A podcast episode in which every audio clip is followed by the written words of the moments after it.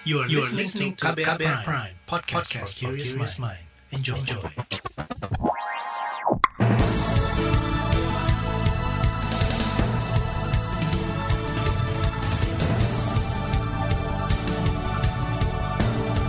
Anda mendengarkan Buletin Pagi edisi hari ini 28 Juli 2021 yang dipersembahkan oleh kantor berita radio. Saya Reski Mesanto. Pagi hari ini tim redaksi KBR telah menyiapkan sejumlah informasi untuk Anda. Di antaranya, daerah terus mengeluh kekurangan stok vaksin COVID-19. Presiden minta perguruan tinggi tak batasi disiplin ilmu mahasiswa dan Bupati Mimika minta PON Papua dibatalkan. Dan saudara inilah Buletin Pagi selengkapnya terbaru di Buletin Pagi. Saudara, sejumlah daerah yang tengah menerapkan perpanjangan PPKM level 4 mengeluhkan kekurangan persediaan vaksin COVID-19. Padahal vaksinasi menjadi salah satu upaya penting menekan laju penambahan kasus COVID-19 dan meningkatkan kekebalan kesehatan di masyarakat. Salah satu daerah yang kekurangan vaksin adalah Jawa Barat.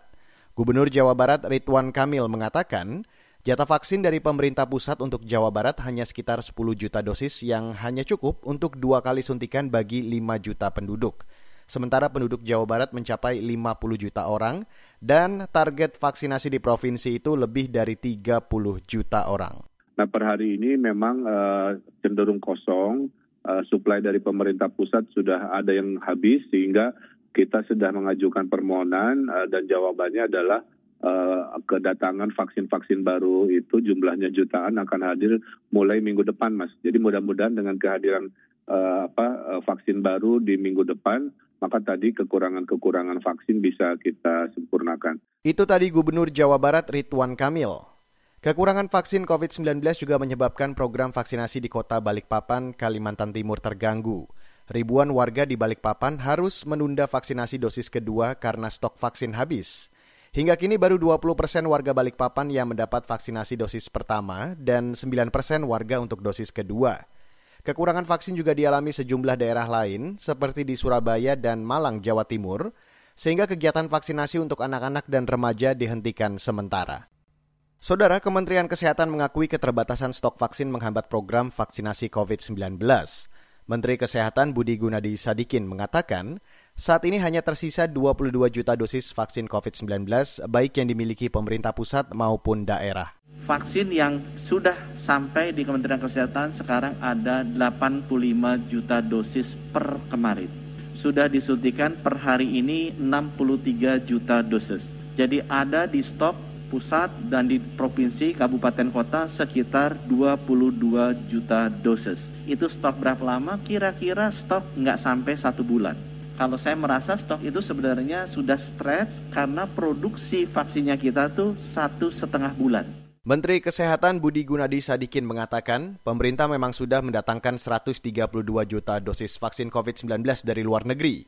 Namun sebagian besar masih berwujud bahan baku dan belum siap pakai. Diperlukan sekitar satu setengah bulan bagi perusahaan farmasi Bio Farma untuk mengubahnya menjadi vaksin siap pakai. Sementara itu, saudara, perusahaan farmasi BUMN PT Bio Farma mengklaim terus menjalankan distribusi vaksin sesuai alokasi dari Kementerian Kesehatan dan menggunakan stok yang telah mendapatkan lot rilis BPOM.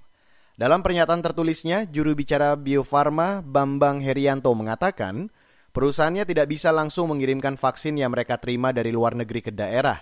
Dibutuhkan waktu panjang termasuk proses karantina terhadap bahan baku vaksin maupun vaksin yang sudah selesai diproduksi. Dan hingga Senin lalu, total vaksin COVID-19 yang sudah jadi mencapai 90 juta dosis.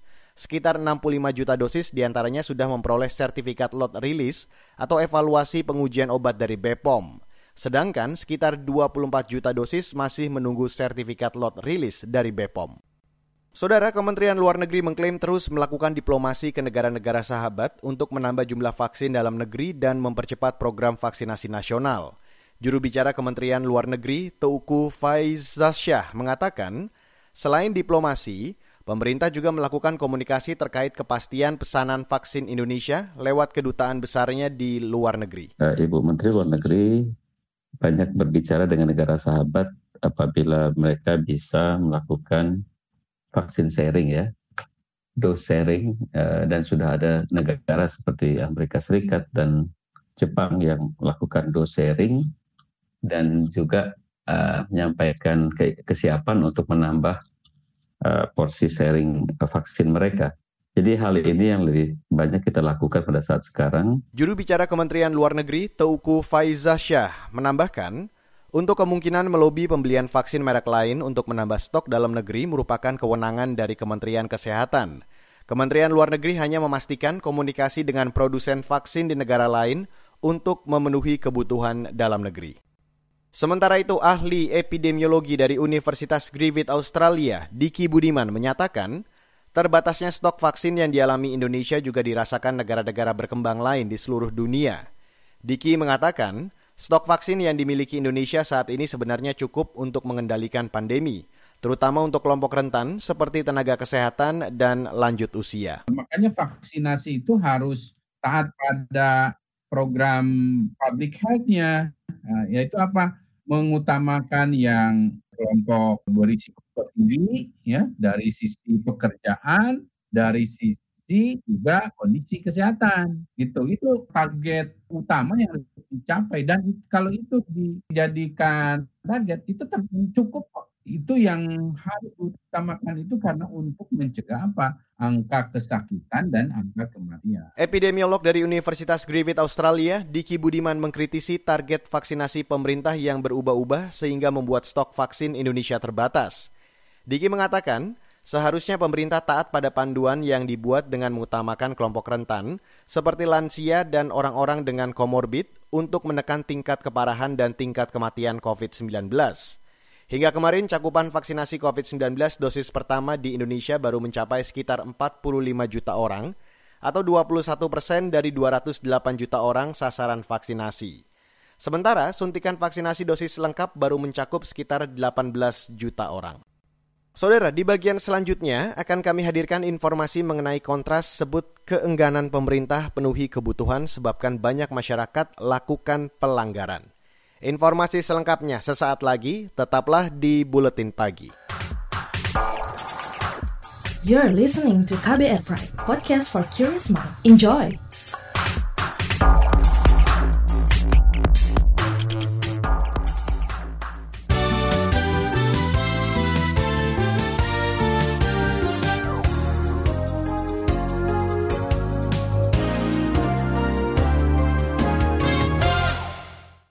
Saudara Presiden Joko Widodo meminta perguruan tinggi yang sudah berusia tua segera melakukan peremajaan kurikulum dan sistem pembelajaran.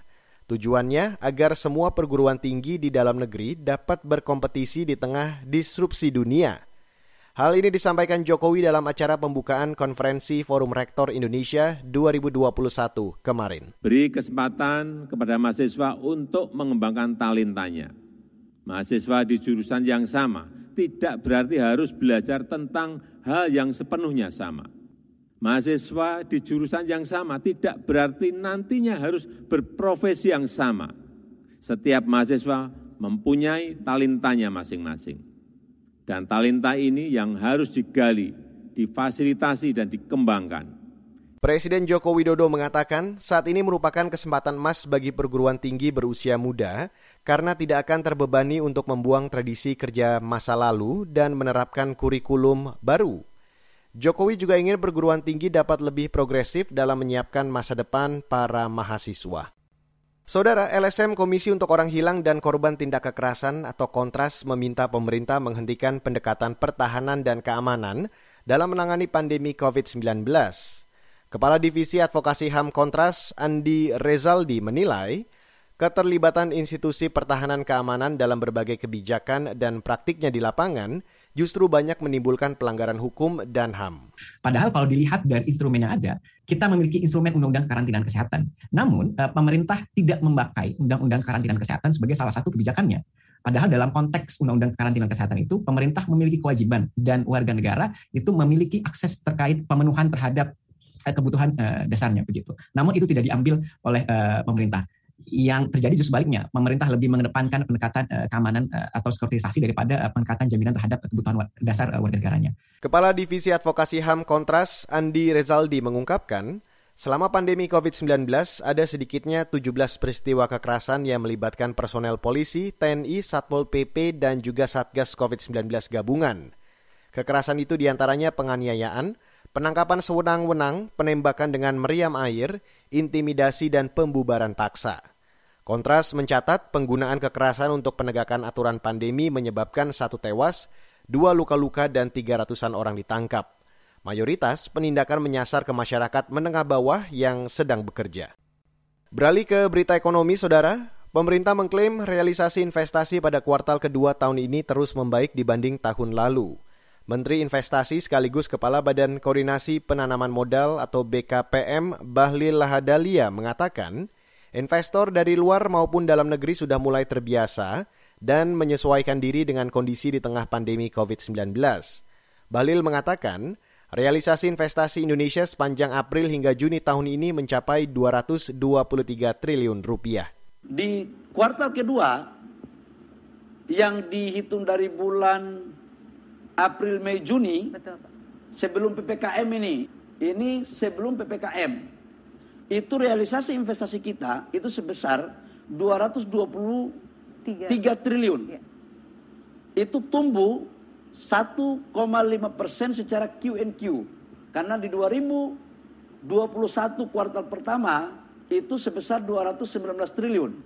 Dan year on year-nya itu 16,2 persen.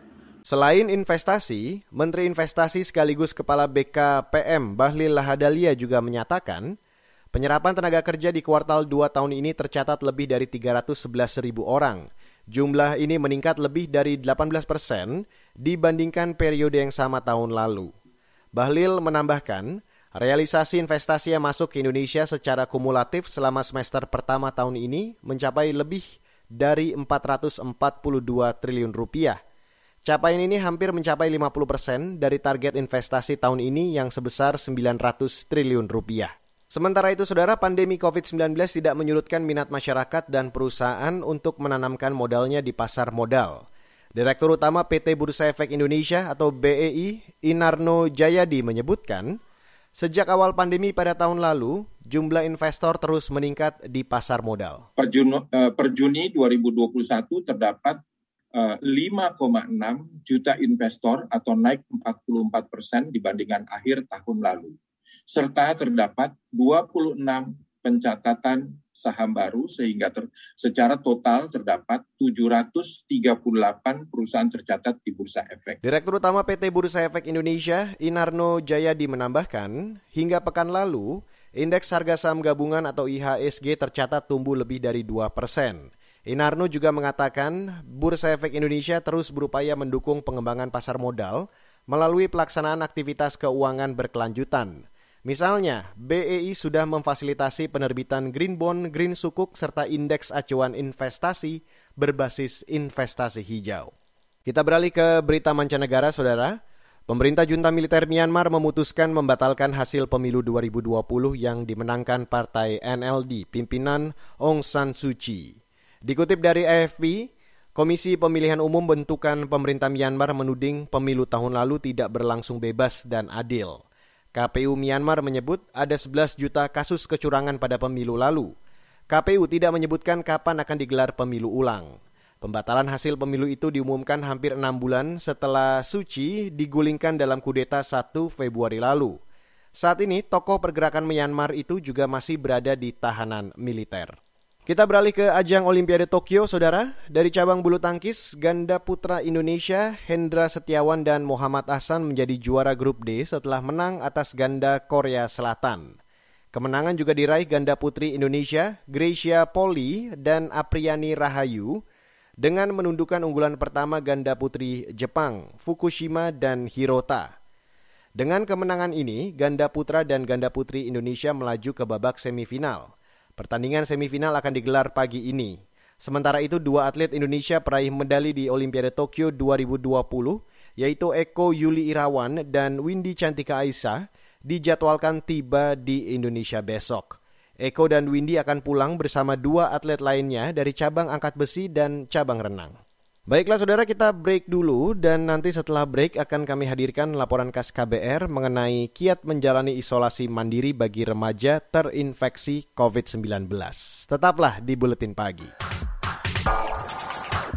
You're listening to KBR Pride, podcast for curious mind. Enjoy!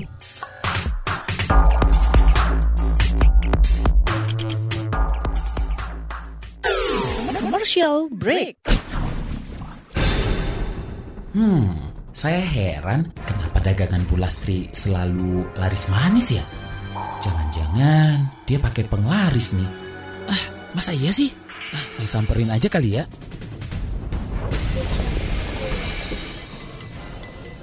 Eh, Pak Bayu, gimana Pak? Udah makan siang belum?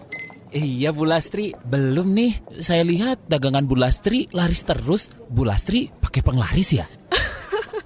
Memang betul Pak, saya pakai penglaris. Wah, Bu Lastri, saya dibagi dong penglarisnya. Boleh dong Pak. Nih Pak Bayu, silahkan dipakai maskernya. Hah? Masker? Betul Pak Bayu, masker ini yang membuat dagangan saya laris manis sekarang. Karena pembeli merasa aman beli kue-kue saya. Selain itu juga melindungi saya terpapar virus. Karena kan kita ketemu banyak orang. Dan saya juga nggak pernah lepas sekalipun selama berjualan. Dicoba deh Pak Bayu. Laris dagangannya, lari virusnya. Pesan layanan masyarakat ini dipersembahkan KBR, inspiratif, terpercaya.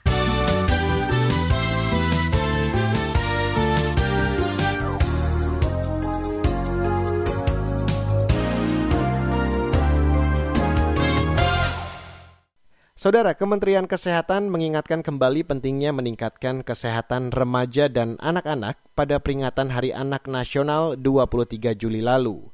Kementerian Kesehatan juga menyebarluaskan tata cara panduan isolasi mandiri COVID-19 pada remaja dan anak-anak. Panduan itu penting karena kasus positif COVID-19 yang menginfeksi remaja dan anak-anak juga masih cukup tinggi. Informasi selengkapnya, saya ajak Anda untuk langsung mendengarkan laporan khas KBR yang disusun Yovin Ayu. Paparan virus corona atau COVID-19 saat ini tak hanya menjangkit orang dewasa saja, kalangan remaja dan anak-anak pun juga tidak sedikit yang terinfeksi. Data nasional menunjukkan virus corona menginfeksi anak usia 0 hingga 18 tahun sebanyak 12,5 persen. Artinya, satu dari delapan kasus terkonfirmasi COVID-19 adalah anak-anak. Direktur Kesehatan Keluarga dari Kementerian Kesehatan Erna Mulati mengatakan jumlah kasus positif COVID-19 pada remaja dan anak saat ini terus mengalami peningkatan signifikan, terutama pada anak usia 7 hingga 12 tahun dan usia 16 hingga 18 tahun. Para remaja dan anak-anak itu pun terpaksa banyak yang menjalani isolasi mandiri di rumah akibat penuhnya kapasitas rumah sakit. Direktur Kesehatan Keluarga dari Kementerian Kesehatan Erna Mulati juga mengingatkan perlunya menjaga kesehatan mental selain kesehatan fisik para remaja dan anak saat isolasi mandiri. Hal itu untuk menghindari kondisi pemburukan. Sementara itu, Ketua Satgas COVID-19 di Ikatan Dokter Anak Indonesia atau IDAI, Yogi Prawira mengatakan sekitar 50 persen anak terkonfirmasi positif COVID-19 dengan gejala ringan, meskipun terdapat juga sejumlah faktor risiko yang harus diwaspadai. Ketua Satgas COVID-19 di Ikatan Dokter Anak Indonesia IDAI, Yogi Prawira, juga menuturkan penanganan remaja dan anak dengan COVID-19 tergantung tingkat gejala sakitnya. Pada kasus tertentu dapat dilakukan dengan isolasi mandiri dan pemantauan atau isomantau. Sejumlah syarat harus terpenuhi untuk remaja dan anak bisa melaksanakan isomantau, mulai dari kondisinya yang harus tidak bergejala atau bergejala ringan saja, seperti batuk, pilek, demam, diare, muntah, dan ruam-ruam. Anak tetap aktif dan bisa makan dan minum. Selain itu, angka saturasi oksigen dalam keadaan istirahat harus lebih dari 95 persen. Tidak ada desaturase saat aktivitas, tidak ada sesak nafas, serta lingkungan rumah atau kamar memiliki ventilasi udara yang baik. Sementara itu, psikolog anak dan keluarga dari Universitas Pancasila Jakarta, Putri Langka, mengatakan isolasi mandiri sulit dilakukan terhadap pasien remaja dan anak karena keterbatasan ruang gerak. Hal itu justru berpotensi mengganggu kondisi kesehatan mental mereka. Psikolog anak dan keluarga dari Universitas Pancasila Jakarta Putri Langka juga mengatakan peran orang tua sangat penting dalam membantu remaja dan anak saat isoman orang tua bisa melonggarkan aturan di rumah dengan tetap menjaga pola kesehatan anak. Psikolog anak dan keluarga dari Universitas Pancasila Jakarta, Putri Langka, juga menyarankan remaja maupun anak juga bisa membentuk kelompok remaja di lingkungan sekitar mereka. Jadi, kalau ada remaja atau anak yang sakit, anggota kelompok tersebut bisa saling mengirimkan bantuan makanan, minuman, dan kebutuhan pokok lainnya. Demikian laporan khas KBR, saya Astri Yuwanasari. Saudara, di bagian akhir dari buletin pagi hari ini, saya ajak Anda untuk mendengarkan informasi dari berbagai daerah. Tetaplah bersama kami di buletin pagi. You're listening to KBR Pride, podcast for curious mind. Enjoy.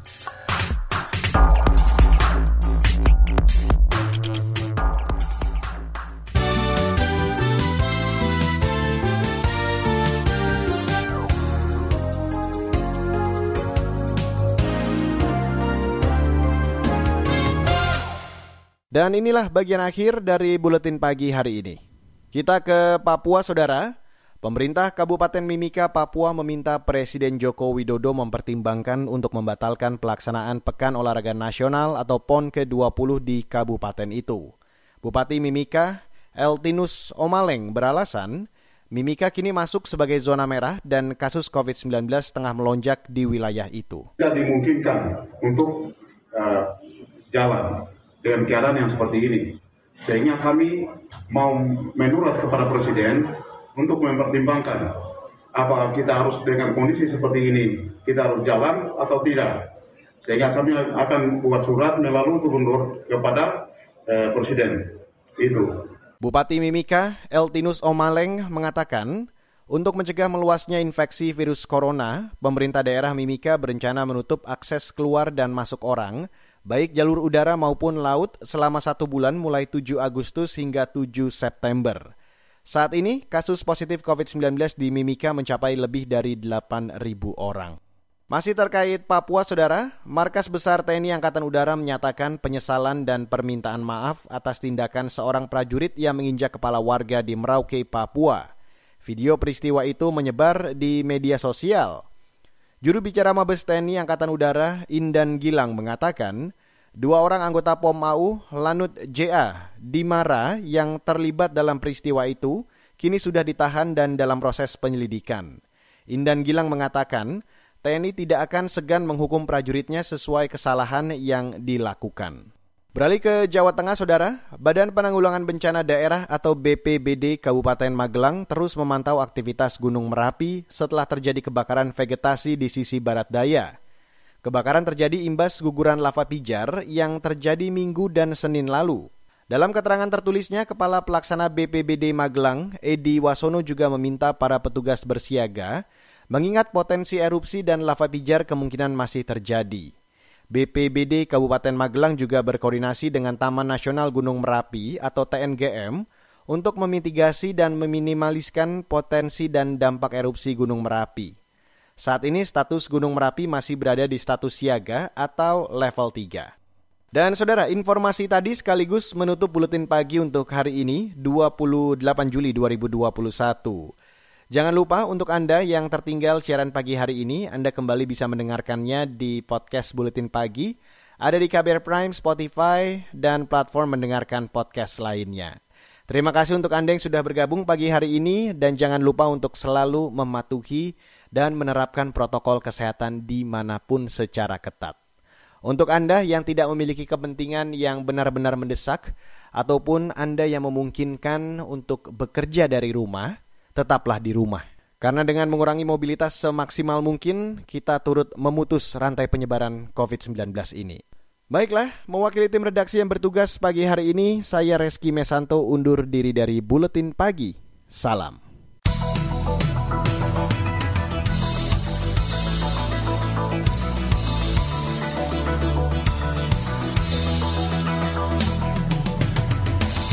KBR Prime, cara asik mendengar berita.